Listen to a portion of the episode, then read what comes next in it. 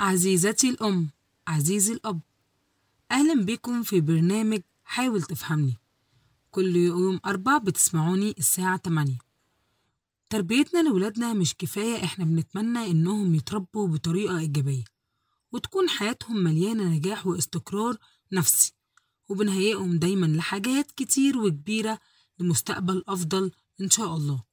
ولكن إحنا بنربي كده ومهتمين بكل التفاصيل دي بس مش عارفين ولادنا بيتعاملوا إزاي في المجتمع. إزاي بيتعرضوا لمواقف صعبة؟ وإزاي نتعامل معاهم؟ وإزاي نفهمهم؟ إزاي يتعاملوا مع المواقف الصعبة دي؟ لذلك هيكون موضوع حلقتنا النهاردة عن التربية لوحدها مش كفاية. في مشكلة جات لي إن في أم بنتها تعرضت للتنمر من أصحابها في المدرسة وكانوا دايما بيتريقوا عليها وعلى شكلها وعلى لون بشرتها وملامحها وهكذا يعني.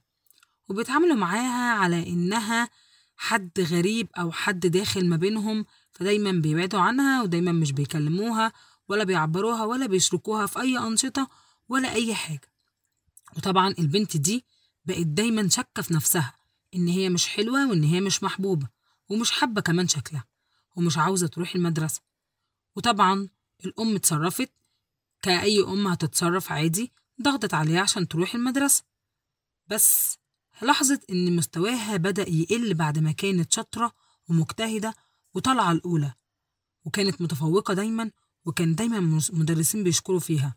ودلوقتي المدرسين دايما بيقولوا إن هي سرحانة وعلى طول مش مركزة وعلى طول آه إجاباتها مش مش مظبوطة مش مذاكرة كويس وهكذا. وهي دايما حزينة ومنكمشة وقاعدة على طول منعزلة كده متعملش أي حاجة. ولا بتحاول إن هي تخرج من الحاجة دي باللعب أو بأي حاجة هي بتحبها أو تمرين أو أي حاجة هي بتعمله. ودايما على طول سرحانة وعلى طول حزينة وعلى طول مش بتتكلم. المفروض بقى أعمل معاها إيه؟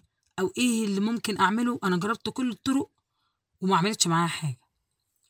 حبيبتي ما نبقاش بنعلم أولادنا وبنربيهم تربية إيجابية وما نهتمش لشعورهم لأن في حاجات كتير قوي بتأذيهم في المجتمع لأن إحنا بنربيهم على الصح والمفروض بس هما بيتعرضوا لمواقف هي مش واخدين عليها أو مش عارفينها أو بتبقى بتختلف من طريقة تربية لتربية.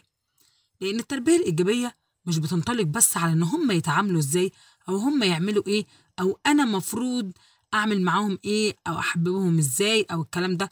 لأ التربية كمان بتنطلق على أسلوبي معاهم لازم يكون بطريقة إيجابية. عشان الموضوع يكون منصف ما بيننا إحنا الاتنين. أولا ابني تعرض لموقف وحش في المدرسة والحاجة دي بالنسبة لك بسيطة وهتتعاملي معاها على إنها مش مهمة وخلاص. لكن التربية الإيجابية لازم نتعامل معاها على إنها مهمة جدا لأنها حاجة تخص. وما ينفعش أحاول أبين له إن الحاجة دي تافهة أو مشكلته دي تافهة أو إن هو تافه عشان تعمل الحاجة دي وهكذا. مهما كانت المشكلة بسيطة لازم أحسسه إن أنا حاسة بيه وعارفة قد إيه هي بتضايق ولازم ألاقي له طريقة حل. أقعد معاه وأتكلم معاه وأسمعه بكل جوارحي ودايما أبقى مهتمة بكل كلمة بيقولها وأفهمها وأفهم قصده إيه منها. وأفهم بقى ابني أو بنتي إني هو شخص كويس إن هي جميلة إن هو مش وحش إن هي مش وحشة ولا شكلها وحش ولا هو شكله وحش. ونحاول نخليهم إن هم يصاحبوا الناس اللي بيحبوهم واللي مش بيبقوا محتاجين حاجة منهم علشان خاطر بس لمجرد إن هم عايزين يستلفوا قلم مسطرة استيكة وهكذا في المدرسة. لازم يعني أحسسهم إن هم في ناس بتحبكم وفي ناس مش هتحبكم بس في نفس الوقت أحسسهم بثقة في النفس الأول قبل ما أبدأ أعالج المشكلة. أنا حسستهم ثقة بنفسهم ودايما أخليه يقرب للأشخاص اللي بيحبوه وبيحبهم أبدأ بقى أعمل إيه؟ الخطوة التانية أبدأ أتكلم مع المدرسين ويحاولوا يفهموا الأولاد المتنمرين دول إن ده غلط وما ينفعش يتعمل وهم بطريقتهم هيتعاملوا بطريقة إيجابية تحببهم في بعض حتى لو ما بقوش صحاب بس يحترموا بعض مش أضغط على البنت إن هي تروح المدرسة وإن هي طبعا مش مرتاحة في المكان دوت وأخليها تروح غصب عنها بدون حل المشكلة أو بدون شعوري بيها أو بدون كلامي معاها أو يعني أخليها كده ولا كأنها ليها أي لازمة هي تسمع أوامر وتنفذ وبس. لازم أهتم بالمشكلة ولازم أحلها وأساهم كمان في إن أنا أبعد الأذى أو أساهم في حله لأن الموضوع ما يستحملش إن أنا أتعامل مع ابني إن هو آه، شخص أوفر في التعبير شخص آه، منطوي. انت عشان انت منطوي ما تحبش صحابك فاصحابك أكيد مش بيحبوا يلعبوا معاك. آه، وهكذا. أنا ما ينفعش اعمل كده.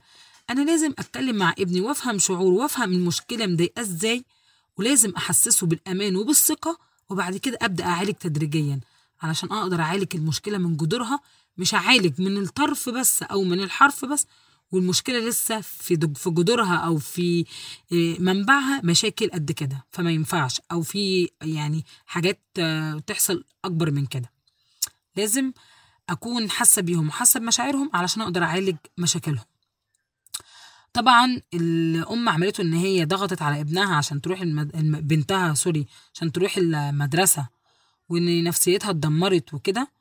ده ما كانش تصرف صح خالص.